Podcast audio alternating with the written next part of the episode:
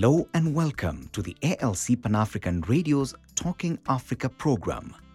Talking Africa provides in depth interviews with experts and other actors in the field of peace and security in Africa. Hello, I'm Desmond Davis. My guest today is Victor Baba Aligo, a trainer at the Kakuma refugee camp in Kenya. Uh, Victor, please tell us a bit about the Kakuma refugee camp in Kenya. Uh, Kakuma refugee camp is a camp that has been around for quite some time. Its inception goes back to the early 90s uh, during the civil war in the then uh, Sudan. Right now, of course, we have Sudan and we have South Sudan. But the Kakuma refugee camp developed as a humanitarian response to that particular uh, conflict that had been raging on for quite some time. So the first uh, residents of Kakuma happened to be refugees crossing over from the then Sudan to Kakuma camp. Over the time, of course, we've had several conflicts within the Horn of Africa region. And so the camp has become accommodative and it's a microcosm of Africa because here you get to see and interact with refugees from Ethiopia, from Eritrea, from Somalia, uh, from Burundi, Rwanda, and so on and so to speak. So Kakuma is a pretty pan-African kind of a community. It's situated in the northern part of Kenya. That's the point. I mean, the camp has been there for over 30 years. I mean, are there any moves to ensure that it at least transform itself to a proper uh, community rather than a community of refugees? How is life there in the camp? It's not easy for so many people, but they are managing with what they have. Most refugees here have sort of made lemonades out of lemon, which is very interesting. So you have a very vibrant and robust a pan-African community that have found a home here. And it will interest you to know that Kakuma, in so many cases, is referred to yes. as a point of transition to so many refugees. Because most of the refugees that are in Kakuma see Kakuma as a point of transition for resettlement. And resettlement here means American destination or Western uh, Europe uh, destinations. That's why Kakuma has been around for quite some time. That's interesting. So people just sit there and wait to be uh, relocated to the West. That's I, right. But isn't that rather defeatist? I mean, people just get there rather than even try and integrate within the Kenyan community or, or within the neighboring countries. They're just waiting to be uh, relocated abroad. That's rather defeatist, isn't it? That's right. And that's why we have so many uh, refugee-led organizations within the camp that have taken time and their resources to try to see to it that they can change the behavior of people around. And UNHCR and the Kenyan government, they have played their role in, in trying to empower individuals here to, to see to it that they can make something out of their life while within the camp. Yes. What's the population of the camp now? If we are to say the documented number, it could be anything from 250,000 and more. Yes, give us an insight how the camp operates really with 250,000 people there. It must be quite uh, interesting. You've been at the center of the oh, whole thing. It's, it's a very humongous uh, um, settlement camp. Right now, it's of course being managed or driven by the Kenyan government and the UNHCR on the other hand. Of course, we have other organizations that are within the ecosystem. We have the Lutheran World Foundation, and we have refugee-led organizations too that play a critical role in terms of providing basic services or what you would call public good. So in most cases, um, the UNHCR together with its partners provide, you know, food, sanitation, and so on and so to speak. You yourself have been a refugee. Can you just take us through your own personal experience, where you came from and how you got there and how you've reached uh, this stage in your life? Well, I've been in Kenya for the last uh, 20 plus years. And the rationale behind that is because there was conflict in my country of origin. That's South Sudan. Uh, my father was facing persecution on grounds of faith. And because of well wishes and, and good people around the world, we were able to travel to Kenya. And ever since then, Kenya has become my, my home. You know, I'm like a honorary Kenyan. I don't know, honorary yes. Kenyan and, and I've yes. tried to make the most out of it. And I have to say that Kenya has been generous enough in, in opening her arms and borders to refugees from across um, the Horn of Africa region. So tremendous respect for the Kenyan government and the Kenyan people, right? They see us as brothers, they see us as sisters, and over time we've become, you know, of a community. We've developed some kind of camaraderie and respect. And right now, the host communities here see refugees as brothers and sisters. Over and beyond that, of course, refugees get to have access to education. Kenya has one of the most um, robust and vibrant education systems across the world. You just need to look at the human resource in Kenya. Obviously, because of that, Kenya has attracted uh, quite a number of diplomatic organizations from across the world. UN Habitat has its home here, UNDP, and so on and so to speak. Well, indeed, that's quite interesting because I mean, in Europe itself, Europe has its own issues with refugees, many coming from Albania, Afghanistan, and Syria. But when they come, the sort of demands they make, you don't get refugees in Africa making those demands. They fit in quite easily. So don't you think that maybe we should open up the camp to the authorities in, in Western Europe for them to come and have a look on how to deal with the refugee problem? I absolutely agree with you. Kenya is a good uh, case study when you are looking things from a migration and integration perspective. Of course, so much needs to be done. Yes. But I can tell you that so much has been done. When I take a, a rear view at the mirror, I feel so much has been done in terms of uh, integration, in terms of empowerment. The government has been very robust in terms of um, streamlining her policies to global conventions or treaties that govern, of course, migration, refugees. And here I'm referring to the 1951 Convention on Refugees and so on and so to speak. Kenya has a robust legal system.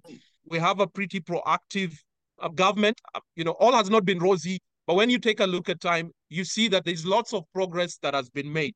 And back to your question, I feel other parts of the world, including Europe and Asia, they could, I think, take a leaf or two from the Kenyan context here. Actually, when I introduced you, I said you're a trainer at the camp. Can you please tell me what that entails, what you've been doing? Because I, I believe you're involved in some training project that could lift the lives of some of the uh, inhabitants of the camp.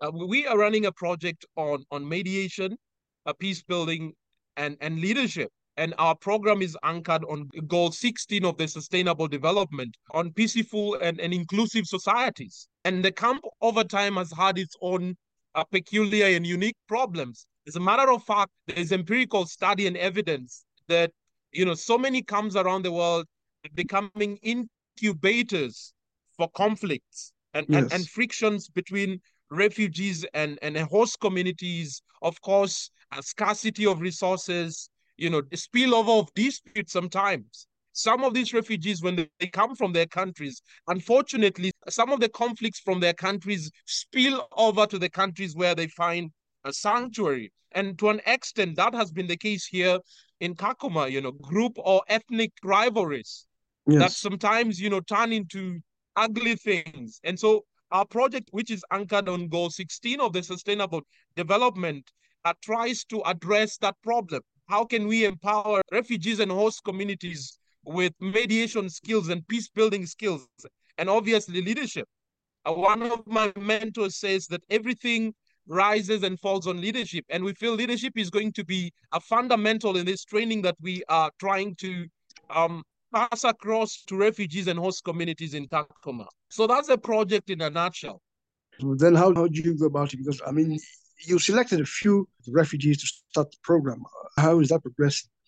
Give us a breakdown of what they're actually trending. So we picked about uh, 20 individuals, of course, from the refugee community and host community.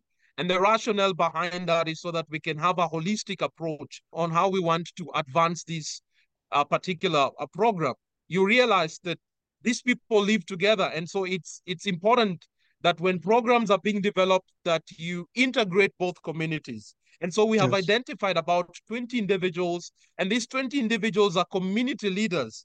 These are individuals who have voices or are opinion leaders within their respective uh, communities. And, and so we are taking them through a, a, a three month a kind of a program where we're exposing them to our skills on mediation. So uh, skill development is of essence to what we do. But beyond that, we are doing conflict coaching as well, just yes. trying to shift their mindset. And hopefully, if the pilot project runs well, because this is still a pilot a project, uh, and, and we have uh, an interesting piece to this project from a technological advancement. We have partnered with a tech firm in Geneva that is providing uh, these small boxes that is the size of your coffee mug. And the interesting or beautiful thing about this technology is that it has a way of generating its own local network system. So our participants don't need to worry about the luxury of internet and so on and so to speak. Yes, I mean, but it's a huge camp. And how do people get to the center for training? And also, what's the cost? I mean, who's funding the project? Do the refugees themselves have to pay? Uh, we've, we've partnered with the Weinstein International Foundation that is sort of uh, funding the entire project uh, from a technological and logistical standpoint, mm-hmm. which is very interesting. The Weinstein International Foundation, of course, has tentacles across the world, and they concentrate or major on, on access to justice and programs that are tied around mediation. So they are making this possible. Over and beyond that, most refugees, um, they come from different points. Of course, earlier on, I mentioned to you that the camp is a humongous uh, a camp in terms of geographical expanse. And we have refugees who at times, you know, walk one hour just to be in class. And we have some of them, of course, using bikes. The most predominant uh, transportation system within the camp is the use of motorbikes and bicycles, right? And so, yes. so many of them make use of that to attend to our classes. You are listening to Talking Africa on the ALC Pan African Radio. Stay tuned. Welcome back. My guest today is Victor Baba Aligo, a trainer at the Kakuma refugee camp in Kenya. This training uh, you're talking about, I mean, does it extend to uh, Kenyans who live around the area, or is it just for the refugees for the time being? Uh, that's a good question, and thank you for bringing that up. Earlier on, I mentioned that our approach right from the get-go was a holistic approach, and we have tried as much as possible to integrate and incorporate the host community. So we have Kenyans who are participating in the program. What will they get in the end? What sort of qualification, what sort of experience, expertise that they'll have that will help them to uh, further their lives? Uh, we are looking at very fundamental skills such as uh, strategic communication. You have a background in journalism and strategic uh, communication. Yes. So that's one of the skills that we are laying an emphasis on. And the end goal is to curate and shift their mindset to, to having dialogue, right? And, and this is something that is rare within the African uh, fabric, you know, having societies that are open to dialogue and communication and so on and so to speak. Uh, that's one of the skills that we feel is um, fundamental. Number two, we are looking at skills such as negotiation. And negotiation here is um, a discussion, all right? Again, we are looking at concepts such as apologies and forgiveness. And for, for this particular concept, uh, we are looking at case studies of Rwanda and South Africa, yes. how apology and, and forgiveness have been critical pillars of their societies. So, which means that uh, with this sort of program, you finally more or less eradicated the issues of conflicts, radicalization, and uh, violence in these camps. Is Kakuma now a safe haven for refugees from all over the region? Uh, we wouldn't say 100% safe, uh, but it's safe to so many individuals. We can say that. But nonetheless, I feel more needs to be done. Um, there's lots of um, success, you know, stories that we can always take apart our backs for having achieved but I feel more needs to be done. And for this to be done, I feel we need an inclusive a kind of a process where we can bring together all the stakeholders uh, involved within uh, the ecosystem of migration and refugee affairs within the camp and, and beyond. And this is a pilot study, as I told you earlier on. We have plans to escalate this to other camps in the African region and across the world, so to speak. You did mention earlier when I spoke to you before the interview, some tie-ups with the university, and there'll be some recognized qualifications for the refugees. How will that work out? And that's going to be important in terms of looking at things from access to a higher education. Right now, if you look at the math or the statistics, it said that only 6% of refugees have access to a higher quality education. Mm. And we feel that if we were to address things from that standpoint, it would as well increase access to higher education. And so collaborating and having partnerships with you know institutions of higher education from within the region. And I know MasterCard Foundation has uh, foot on the ground. It has been very forthcoming in terms of sponsoring or providing um, education uh, to refugees. Um, that has been done, but I feel no, more needs to be done. And that's why we are looking at partnerships with higher institutions within the region and across the world. That's very interesting because when I come to Kenya, I've seen some organizations for Kenyan women who uh, started from scratch and they were encouraged and whatever. And quite a few of them have studied to the PhD level. I know one or two of them done that through the uh, African Leadership Center. So, I mean, uh, have you been reaching out to these uh, institutions in Kenya to see whether they can even organize proper training for the, uh, the refugees in the camp? I feel the United States of Africa um, has done or played its, its role very critical. Uh, we are still having off the cuff conversations.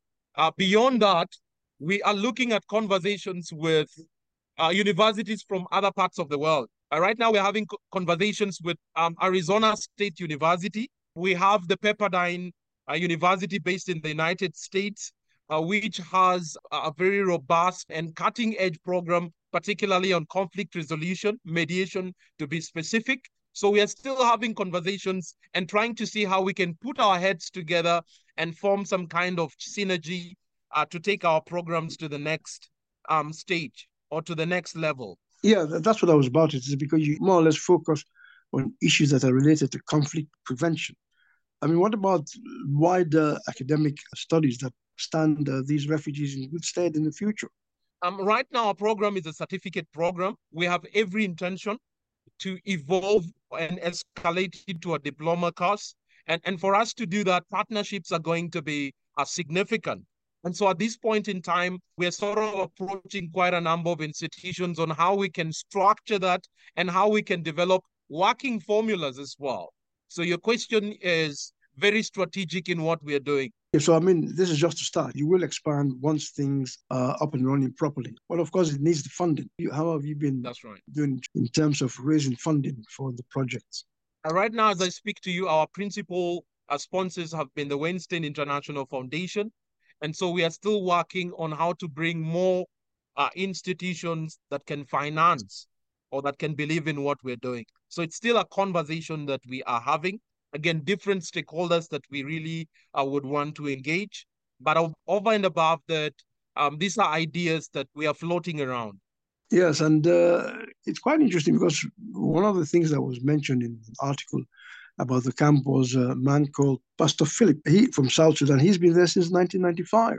It's more or less home to him now. I mean, would he even want to leave to go somewhere else? Would he even want to go back to South Sudan? Will most of them want to go back? I mean, uh, having lived there for almost 30 years. How do they uh, that, react to life in the camp? So many of them, out of lemon, they have tried as much as possible to make lemonades. So some of them consider this as their home and mm-hmm. they have tried to rebuild their lives again here. Building your life from ground up, it's not a walk in the park. And so many of them, in strange ways, have tried to do that. And kudos and high fives to them. And even while they are here, they engage into constructive and productive activities because some of them have become critical members within the society. They have become sort of community leaders. Uh, once in a while, when there are issues in the community, you know, they are approached and they are able to provide solutions, right? This place has become a home to him. So, I mean, it's a real community itself. It's, it's a town, it's a village. I mean, everything just like any other African town, isn't it? Yes. You know, they have most of these public goods, electricity, you know, running water. They have stores. They have, you know, commercial setups running up and down, which is very important. So it's become a civilization. And, and I have to say this and give it to them they have integrated solar energy to a greater uh, extent yes. and looking at things from a green energy standpoint. Right now, the whole world is talking about climate change. I, I feel the camp is sort of advanced in terms of that conversation because they have, to a larger extent, incorporated a green energy in what they do, which is something incredible. I just have to give it to them here.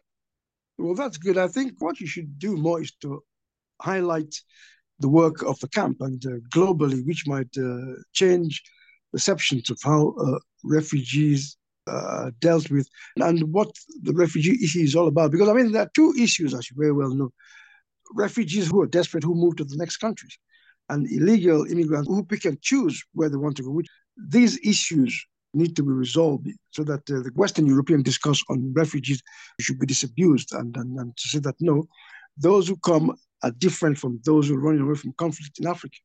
Uh, that, that's true. You know, uh, having a dichotomy between refugees who flee on fear of persecution and economic migrants, for lack of yes. a better word, is yes. a conversation that we need to have as a global community. And so much of research needs to be put into that. Yes. Even as we talk about climate change, climate change, uh, five or 10 years to come, it, it's going to be one of the largest drivers or contributors to yes. migration and displacement across the world. So yes. you are spot on to bring this uh, matter. Yes, but at least you have a Kakuma camp where they can start fine tuning the green energy, which can then be uh, used as a standard in communities around Africa and in other developing countries. So I think you should push for, for that type of uh, lifestyle, you know, the green lifestyle in Kakuma camp. Yes, I feel more attention needs to be uh, drawn to that. And, and so maybe, you know, some groups, and by some groups here, I mean um, RLOs, you know, refugee-led organizations can can pick yes. up on the same and, and begin to advocate on the same, you know, how the camp is becoming a case study for green energy. But overall, I mean, how, how do you see your project and uh, the one you're leading and also the, the future of the camp? So far, we see progress, tremendous progress.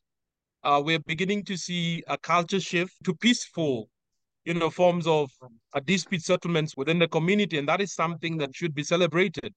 So our first phase of the program, obviously, is skill development. And we are hoping that this will lead us to our second phase, building a community management system, a management system where community disputes can be handled through negotiation, through mediation, and through other peaceful uh, forms of conflict resolution. So right now we are just about to uh, evolve to the second phase, which is building a community kind of a setup where all disputes within the camps, within uh, refugees and host communities can be resolved through mediation, negotiation, and other forms of uh, dispute resolutions. Finally, uh, movement in the camp is not static in the sense that uh, people are leaving, but new refugees are coming. Is that the case? I mean, there's still conflict around the region. You still get new uh, influx of refugees. How would you handle that? Um, that's right.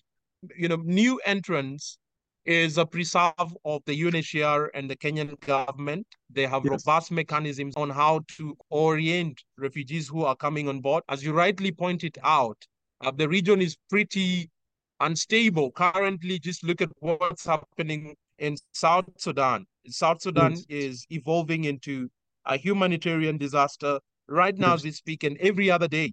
So there is a pileup of um, displacements and migration within the region. And so every other day um, here in Kakuma, there are new refugees that come.